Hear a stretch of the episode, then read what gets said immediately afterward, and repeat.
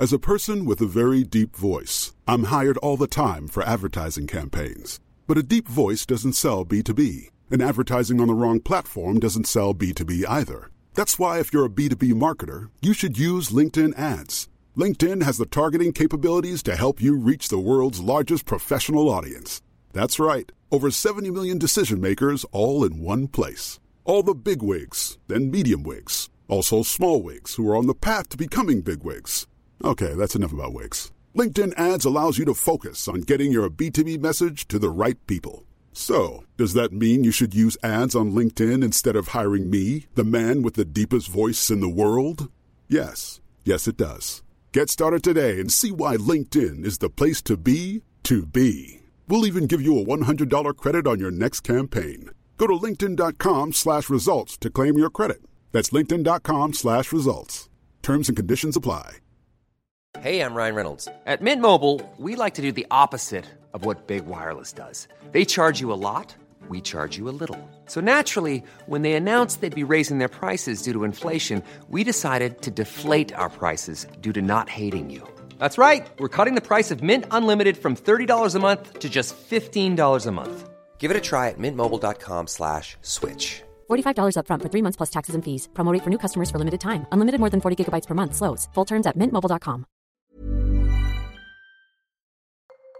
Herzlich willkommen zum Kilea Podcast, dein Begleiter zum Mama werden und Mama sein, mit vielen interessanten Themen und wertvollen Tipps für dich während deiner Schwangerschaft, für die Zeit der Geburt und im ersten Lebensjahr deines Babys. Ich bin Lisa Rimkus. Als Psychologin im Kilea-Team ist es meine Herzensaufgabe, dich und euch beim Elternwerden zu unterstützen. Heute spreche ich mit Irina Kaiser. Irina ist mehrfach zertifizierte Babyschlafexpertin, arbeitet auch als Babyschlafcoachin, um Eltern zu beraten und hat ihren Online-Kurs jetzt auch in der Kilea bei uns im Abo. Heute geht es um das wirklich wichtige Thema, woran erkenne ich, ob mein Baby müde ist und wann mein Baby müde ist. Wir gehen auf die unterschiedlichen Signale ein, die dein Baby dir zeigt, lange bevor es anfängt zu schreien. Du wirst verstehen, was dein Baby müde macht und was es auch schneller müde macht. Außerdem wirst du verstehen, was es bedeutet, wenn dein Baby abends so schreit, dass es nicht mehr zur Ruhe kommt und wie du genau das verhindern kannst. Und jetzt viel Spaß beim Zuhören. So, liebe Irena, herzlich willkommen zu dem Kilea Podcast. Toll, dass du dabei bist. Auch vielen Dank für die Einladung. Ich freue mich jedes Mal, wenn ich dabei sein darf. Heute geht es ja darum, wie erkenne ich überhaupt, ob mein Baby müde ist? Warum ist das eigentlich eine wichtige Frage für neue Mamas und Papas? Ah, ich würde sagen, weil man es ähm, leicht unterschätzen kann. Wenn man ähm, so in die Runde die Frage schickt, woran erkennst du, dass dein Baby äh, müde ist oder wann legst du dein Baby schlafen, kommt ganz, ganz häufig die Antwort, ja, wenn das Baby anfängt zu meckern oder zu weinen, dann weiß ich, dass es müde ist. So, an der Stelle muss ich ja wirklich widersprechen, denn das Baby ist dann zwar müde, aber das war mindestens fünf Minuten vorher auch schon müde und hat mit Sicherheit mit allen Mitteln signalisiert, dass es müde ist. Nur haben wir es aus welchem Grund auch immer übersehen, nicht gesehen, falsch interpretiert. Und deswegen sage ich auch, das ist so ein bisschen eine Frage von unterschätzt oder auch vom fehlenden Wissen teilweise. Denn es ist unheimlich wichtig, dass das Baby dann die Gelegenheit bekommt zum Schlafen, wenn es müde wird und nicht erst, wenn es zu müde wird. Zu müde ist nämlich etwas, was mit Stress zu tun hat. Und Stress und Schlafen gehören leider nicht zusammen. Und das ist, glaube ich, die Hauptproblematik. Es lohnt sich also vor allem in der Anfangszeit viel Energie reinzustecken, um um das Baby kennenzulernen, um seine Signale kennenzulernen, um zu wissen, okay, das ist müde, das ist Hunger, das ist gelangweilt, dann hat man tatsächlich ein, eine gute Verbindung zwischen Eltern und Kind. Ja, und was du sagst, finde ich auch super, super wichtig, dass das Baby halt schon mit uns kommuniziert. Ne? Man denkt ja, Manchmal ist es so ein Bündelchen von Leben, das irgendwie überlebt, aber es hat schon, ja, es gibt uns schon ganz, ganz viele Zeichen und je aufmerksamer wir sind und je mehr wir unser Baby beobachten und dann irgendwelche Muster feststellen, desto besser können wir auf die Bedürfnisse des Babys eingehen. Und wenn wir das können, dann geht es dem Baby besser, dann geht es uns besser und gerade beim Thema Schlaf haben wir dann auch selbst einen besseren Schlaf und äh, weniger Aufregung rund um das ganze Thema Schlafen. Deswegen heute die große Frage an dich, liebe Irina, als Schlafexpertin für Babys. Wie erkenne ich denn, dass mein Baby müde ist, bevor es eigentlich schon zu spät ist? Die feinen Zeichen, die fangen relativ früh an. Und ähm, man merkt das, eine, also wenn man wirklich genau hinschauen würde, würde man es als erstes daran erkennen, dass das Baby gar kein Interesse mehr am Gestehen hat. Das heißt, selbst wenn wir, das ist jetzt nur ein Beispiel, selbst wenn wir jetzt mit einem bunten, lautem Spielzeug vor seinem Gesicht rumwedeln würden, würde das Baby trotzdem den Blick abwenden und sein Desinteresse zeigen. Aber spätestens da würde ich mir Gedanken machen, das Baby hat eigentlich genug. Es wird langsam Zeit für eine Pause. Als nächstes würde man erkennen, und das kann aber wiederum recht individuell sein, das klassische Zeichen für müde sein ist ja das, was wir als Erwachsene auch kennen, äh, wenn wir gähnen, wobei viele Babys gähnen auch nachdem sie geschlafen haben, also bitte nicht verwechseln. Es ist eins der Zeichen, aber nicht das Zeichen, wo ich sage, immer wenn das Baby gähnt, selbst wenn es vor fünf Minuten aufgewacht ist, dann muss es schnell ins Bettchen gebracht werden. Das wird leider nicht funktionieren. Bei vielen Neugeborenen ähm, färben sich tatsächlich die Augen, Augenbrauen rot oder die ähm, Augen werden auch so richtig rot. Also es passiert ganz schnell. Das Ganze hat damit zu tun, dass Babys äh, Kapazitäten in diesem Alter, besonders in der Anfangszeit, nicht so groß sind. Ähm, ähm, in, in diesen Wachzeiten Neues aufzunehmen. Ich stelle mir das immer wie so eine Art Fass vor. Das Baby wird wach und sein Fass wird gefüllt mit visuellen Reizen, mit Audioreizen. Also es hört, es sieht was, es passiert was, es erfährt Berührungen. Und mit jedem solchen Reiz wird das, dieses Fass voller und voller und voller und voller. Und zum Schluss der Wachzeit ist es komplett voll. Da fängt das schon mal an, dass das Baby schon mal damit beginnt, ähm, die Müdigkeit zu signalisieren. Und immer dann, wenn wir es nicht schaffen, direkt darauf anzusprechen und zu reagieren und da rechtzeitig für die Gelegenheit zu sorgen, damit das Baby sich ausruhen kann, läuft das Fass sehr gerne über. Und ein überlaufender Fass ist schon so eine Geschichte, die sehr, sehr viel Hilfe und Input braucht. Wie gesagt, der Körper schüttet in dem Moment Cortisol aus. Das ist so ein Langzeitstresshormon, das einem Baby das anschließende Einschlafen super schwierig macht. Hm, das ist dann, wenn dieses Level überschritten wird von, ich habe dir jetzt schon fünf Minuten gezeigt, dass ich müde bin und dann fängt es nur noch an zu schreien und lässt sich irgendwie nicht mehr so gut beruhigen. Genau, Babys haben in dem Alter einfach noch keine Selbstregulationsmechanismen, mit denen sie das selbst regulieren können. Haben sie einfach nicht. In den ersten drei Lebensmonaten sind sie auf unsere Hilfe bei allem angewiesen. Sie können uns nur die Signale geben, reagieren müssen wir dann schon. Und das war jetzt ähm, nochmal zusammenfassend dieses äh, ja, Interessenverlust. Ne? Es geht nicht mehr irgendwie auf äh, die Rassel ein oder irgendwas anderes und ähm, wird so ein bisschen abwesend. Das ist eigentlich schon der erste große, das erste große Zeichen und dann die Verfärbung der Augen, der Augenbrauen. Und, und manchmal auch das Gähnen, aber das kann auch, auch an anderen Stellen auftreten richtig auch bei Langeweile kann gehen auftreten. Ähm, wenn Kinder immer mehr gestresst sind oder Babys und Säuglinge, Neugeborene, dann gehen die Fäustchen immer mehr zu. Das merkt man ganz schnell auch bei hungrigen Babys. Das ist auch so ein Anzeichen für Stress und für die Angespanntheit. Ach so, das kennt man ja fast noch so von heute, ne? wenn man selber gestresst ist, dass man die Fäuste ballt. Das kommt schon aus der Kindheit.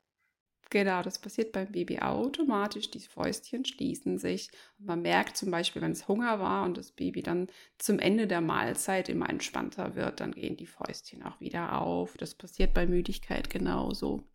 Und du hast jetzt schon so ein bisschen erwähnt, was das Baby müde macht. Das ist halt, äh, sind die Reize, was es sieht, was es hört, wie es berührt wird. Kann es denn auch sein, wenn jetzt zum Beispiel Besuch kommt oder so, dass es dann schneller müde wird und, und schneller diese Zeichen von ähm, ja, Schlafbedarf zeigt? Es wird grundsätzlich schneller müde, weil, wie gesagt, es, es wird einfach schneller voll. Das das Volumen an Reizen, was ein Baby in seiner Wachzeit aufnehmen kann, ist halt begrenzt. Und wenn diese Grenze erreicht ist, sind ähm, Babys zum Schluss auf jeden Fall gereizter. Ganz besonders, wenn sie dann schon mit allen Mitteln zeigen, dass sie kein Interesse, keine Lust drauf haben. Sehr schnell geht es in Schreien über, weil das zu viel wird. Und es wird aber dann umso, mehr, um, umso öfter übersehen, weil klar, wenn Besuch kommt, hat man die Augen nicht nur fürs Baby oder auch das Baby ist durch diese äh, viele durch diese vielen Reize dann abgelenkt, erstmal beschäftigt, guckt den ganzen hinterher, da, da, da. Und da passiert es auch ganz schnell, dass es die ersten Anzeichen vielleicht uns gar nicht gibt, der, weil es in der Zeit mit etwas anderem beschäftigt ist und dann übersieht man es wieder ganz schnell. Deswegen sagt man ja auch in den sechs, ähm, in den ersten sechs Wochen, Wochenbett äh, heißt nicht umsonst Wochenbett, wo die Frau sich schonen sollte und wo das Baby nur bei der Mama sein sollte. Und äh, im Idealfall tatsächlich in diesem Kokon äh, mit Mama in diesem Bündel verbleiben sollte, ohne unnötige Reize von außen. Kannst du noch mal dazu sagen, warum das so wichtig ist? Ich kenne das jetzt natürlich auch von der anderen Seite, habe viele Freundinnen, die ein Baby haben und da kann man sich ja nur sehr schlecht gedulden und um dieses neue Leben auch mal kennenzulernen und dann, wenn dann die Ansage kommt, so nee, wir wollen erst mal zwei, drei Wochen unsere Ruhe haben, das ist natürlich für Außenstehende manchmal ein bisschen schwierig, vielleicht auch gerade für Eltern und Schwiegereltern, da ähm, nicht jeden Tag vorbeizukommen und nochmal zu gucken, wie süß es ist. Warum ist das so wichtig? Vielleicht auch für, für die Zuhörerinnen und Zuhörer, die jetzt äh, selbst keine Eltern sind. Es ist tatsächlich diese Kennenlernzeit. Die ist so wertvoll und die kommt so nie wieder. Das heißt, für eine frisch geschlüpfte Mama, ich sage das absichtlich so, weil Mama wird ja auch geboren mit dem Baby, ist das eine komplett neue Welt. Man kannte es vorher so, so nicht. Man kannte das Baby zwar im Bauch, aber dieses Kennenlernen wie zeigt mir mein Baby, was es für Bedürfnisse hat? Wie reagiere ich drauf? Das findet alles in diesen ersten Wochen statt, wo man sich wirklich aufeinander konzentrieren kann. Das ist auch die Zeit, wo diese, diese sichere Bindung entsteht, wo das Baby weiß, das ist meine Hauptbindungsperson. Eine Hauptbindungsperson zeichnet sich dadurch aus, dass sie meine Bedürfnisse erkennt und schnell darauf reagieren kann da weiß ich ganz genau, bei der bin ich am sichersten. Und das findet alles in dieser Zeit statt. Und wenn dann ständig Unterbrechungen kommen, äh, wie gesagt, dann übersieht man gerne mal Zeichen, dann kommen Störungen rein. Abgesehen davon brauchen Frauen auch wirklich viel Ruhe in der Zeit. Weil, guck mal, ich weiß nicht, wie es dir geht, aber wenn ich da in so einer Zeit Besuch bekomme, ähm, da muss ich mich ja irgendwie frisch machen, wieder fertig machen, das Baby vielleicht anziehen.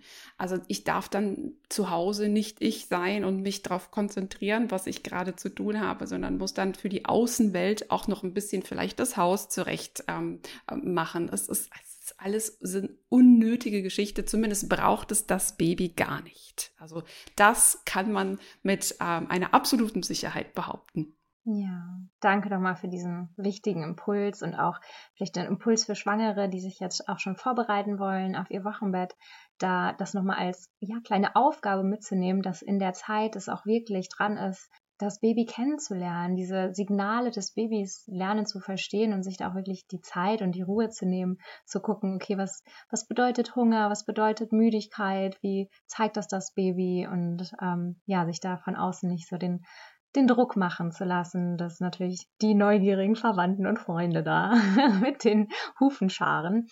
Es ist tatsächlich schwierig, nach außen sowas zu erklären, vor allem wenn äh, kein Verständnis von der Gegenseite kommt. Aber ich würde mich da wirklich durchsetzen, denn es geht um das Baby, es geht um euch als Bündel. Wie gesagt, die Zeit, die wird euch keiner nochmal geben die wird so nicht nochmal wiederkommen. Das heißt, das ist der wertvollste Teil danach, weil da stellt sich, wenn man stillt, die Stillbeziehung ein. Ne? Und in, der Ru in Ruhe passiert es am besten, wenn das Baby immer und häufig und immer bei Bedarf angelegt werden kann. Das ist ja mit Besuch auch immer wieder so eine Stressgeschichte. Also da kann ich wirklich jedem empfehlen, wenn die Möglichkeit besteht, wirklich allen das sorgfältig zu erklären wenn Besuch unbedingt sein muss, dass das wirklich auf 20 Minuten zu begrenzen. Einmal gucken und danke und dann bis zum nächsten Mal. Aber wirklich sehr viel Acht auf sich selber und auf das Baby geben.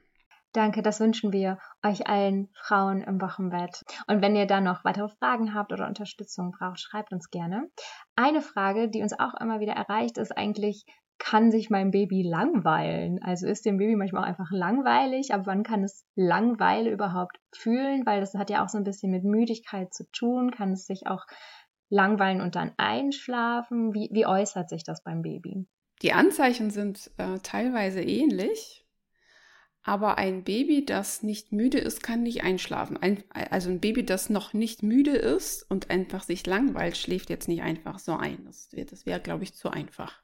Langeweile brauchen wir zum Einschlafen. So viel steht auch fest. Also wenn das Baby gerade bespaßt wird, fällt es ihm natürlich auch schwer, ähm, zur Ruhe zu kommen und einzuschlafen. Aber Langeweile ist etwas, man sagt zum einen, Babys müssen sich auch mal langweilen. Also diese permanente Bespaßung ist dann auch wieder zu viel des Guten. Allerdings nicht vergessen, ähm, das Baby in seiner Wachzeit ist deswegen wach, weil es viel lernen will. Das Baby kommt mit der Hauptaufgabe auf die Welt zu erkunden. Das möchte begreifen, verstehen, lernen. Das ist seine Hauptaufgabe. Wird dieser Drang nach Erkundung, dieses Bedürfnis nach Erkundung nicht gestillt, weil das Baby einfach im Bett liegt die ganze Zeit, wird sich das Baby garantiert melden. Weil in dem Moment entfällt ihm die Gelegenheit, seiner Hauptaufgabe nachzukommen, sozusagen.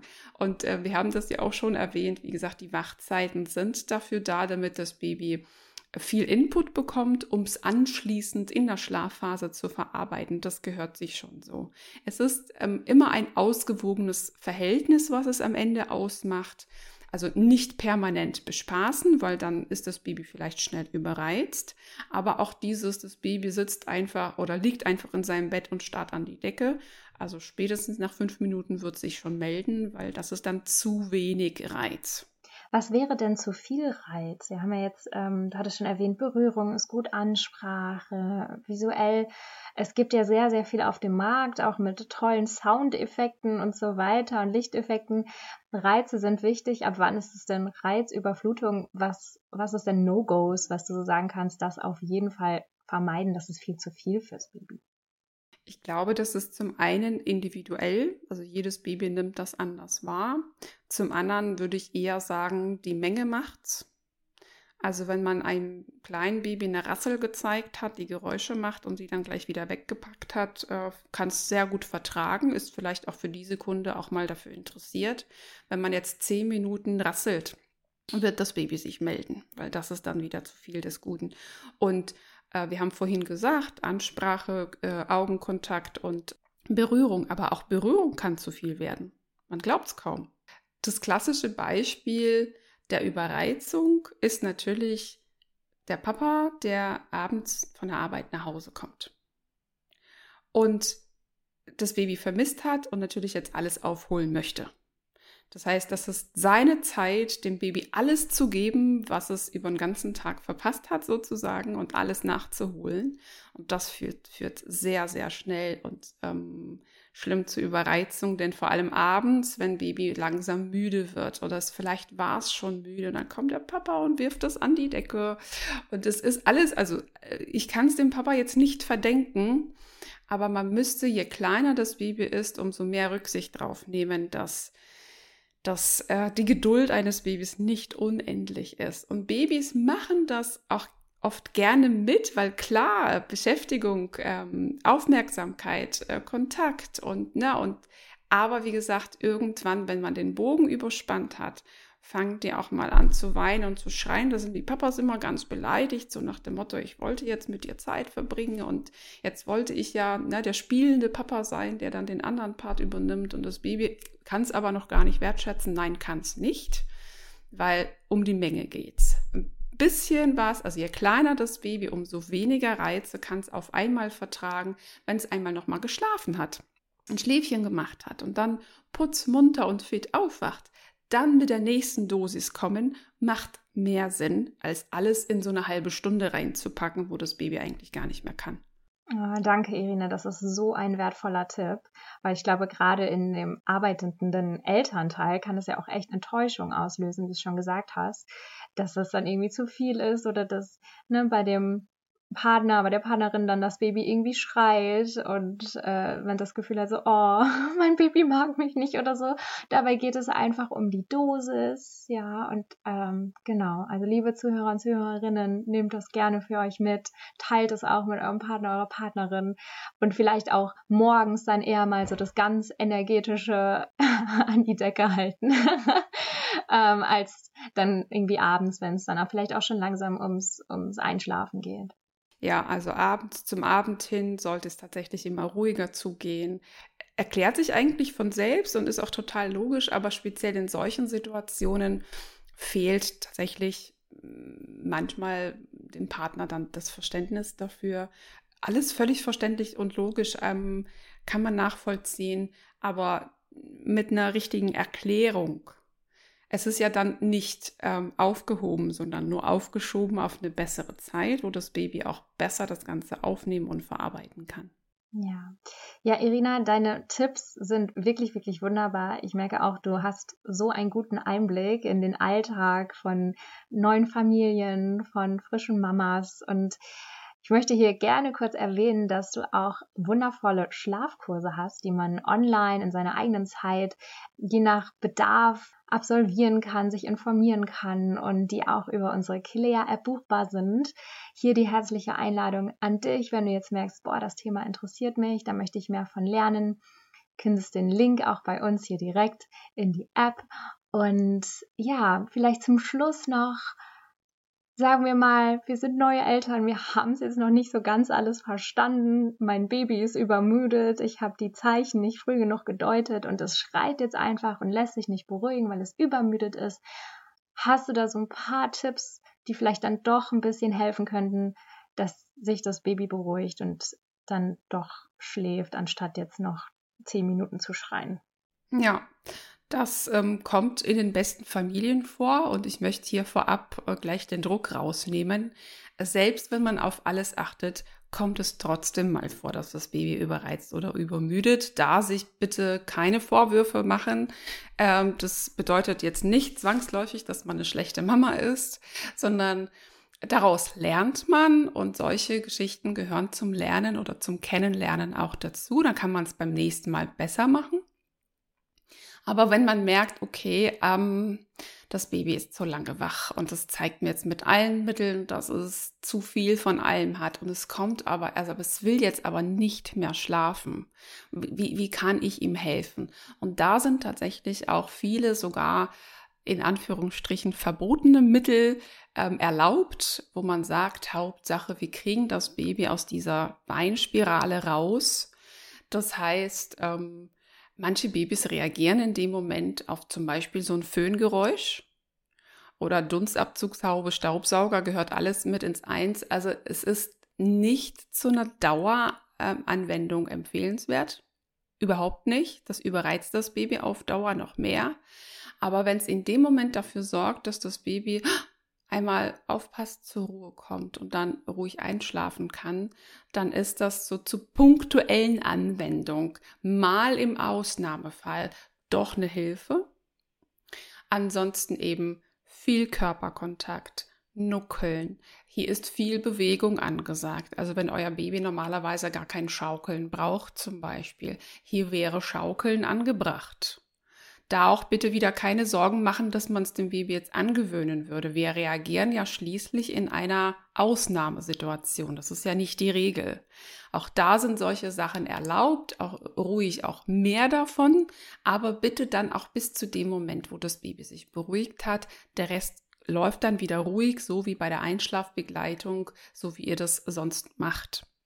Super, vielen, vielen Dank, liebe Irena, für diese wundervollen Tipps. Und ja, schön, dass du dabei warst. Ich habe mich auch gefreut. Vielen Dank nochmal für die Einladung. Ich hoffe, ich konnte den werdenden oder frisch gebackenen Eltern hier schon ein paar Sachen mit auf den Weg geben. Das ist so mein Anliegen, immer vorher lieber informieren, als später mit Problemen rumkämpfen. Da macht ihr auf jeden Fall alles richtig, wenn ihr euch das Wissen vorher beschafft. Vielen, vielen Dank. Und das war eine neue Folge unseres Clea Podcasts. Wir hoffen, du konntest ganz viel für dich, deine Familie und dein Baby mitnehmen. Wenn du dich gerne umfänglich auf die erste Zeit mit deinem Baby vorbereiten möchtest, um die ersten Monate Babyschlaf zu meistern, lade ich dich herzlich ein, in den Kurs von Irene reinzuschnuppern. Du kannst ihn in unserer Mama-App einzeln erwerben und hast dann zwölf Monate Zugriff. Oder mache vom Kilea Abo Gebrauch. Da findest du fast alle unsere Kurse und alle neuen Kurse, die dazukommen, in einem monatlichen Abo-Format. Wenn dir der Podcast gefallen hat, dann abonniere uns gerne und wir freuen uns immer sehr über eine 5-Sterne-Bewertung, damit wir noch mehr werdende Mütter und Mamas erreichen können. Mehr wichtige Informationen und wertvolle Tipps findest du in unserer Kelea-App für Schwangere und in unserer Mama-App für Mamas. Wir freuen uns auf dich. Von Herzen, deine Lisa und das gesamte Kelea-Team.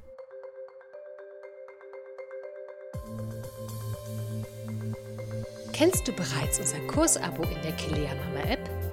Damit bekommst du Zugriff auf nahezu alle aktuellen und kommenden Kurse für die Zeit nach der Geburt. Von Wochenbett über Stillstart und Babyschlaf bis hin zu Achtsamkeit und bedürfnisorientierter Erziehung ist alles mit dabei, was du für einen grandiosen Start in euer neues Leben brauchst. Das Beste daran ist, bei Anmeldung bekommst du die ersten zwei Monate zum Preis von einem. Alle Themen, alle Expertinnen und alle Inhalte für das erste Jahr mit Baby findest du in deiner Kilea Mama App. Den Link zu deinem Kursabo findest du in den Show Notes. Für dich und dein Baby.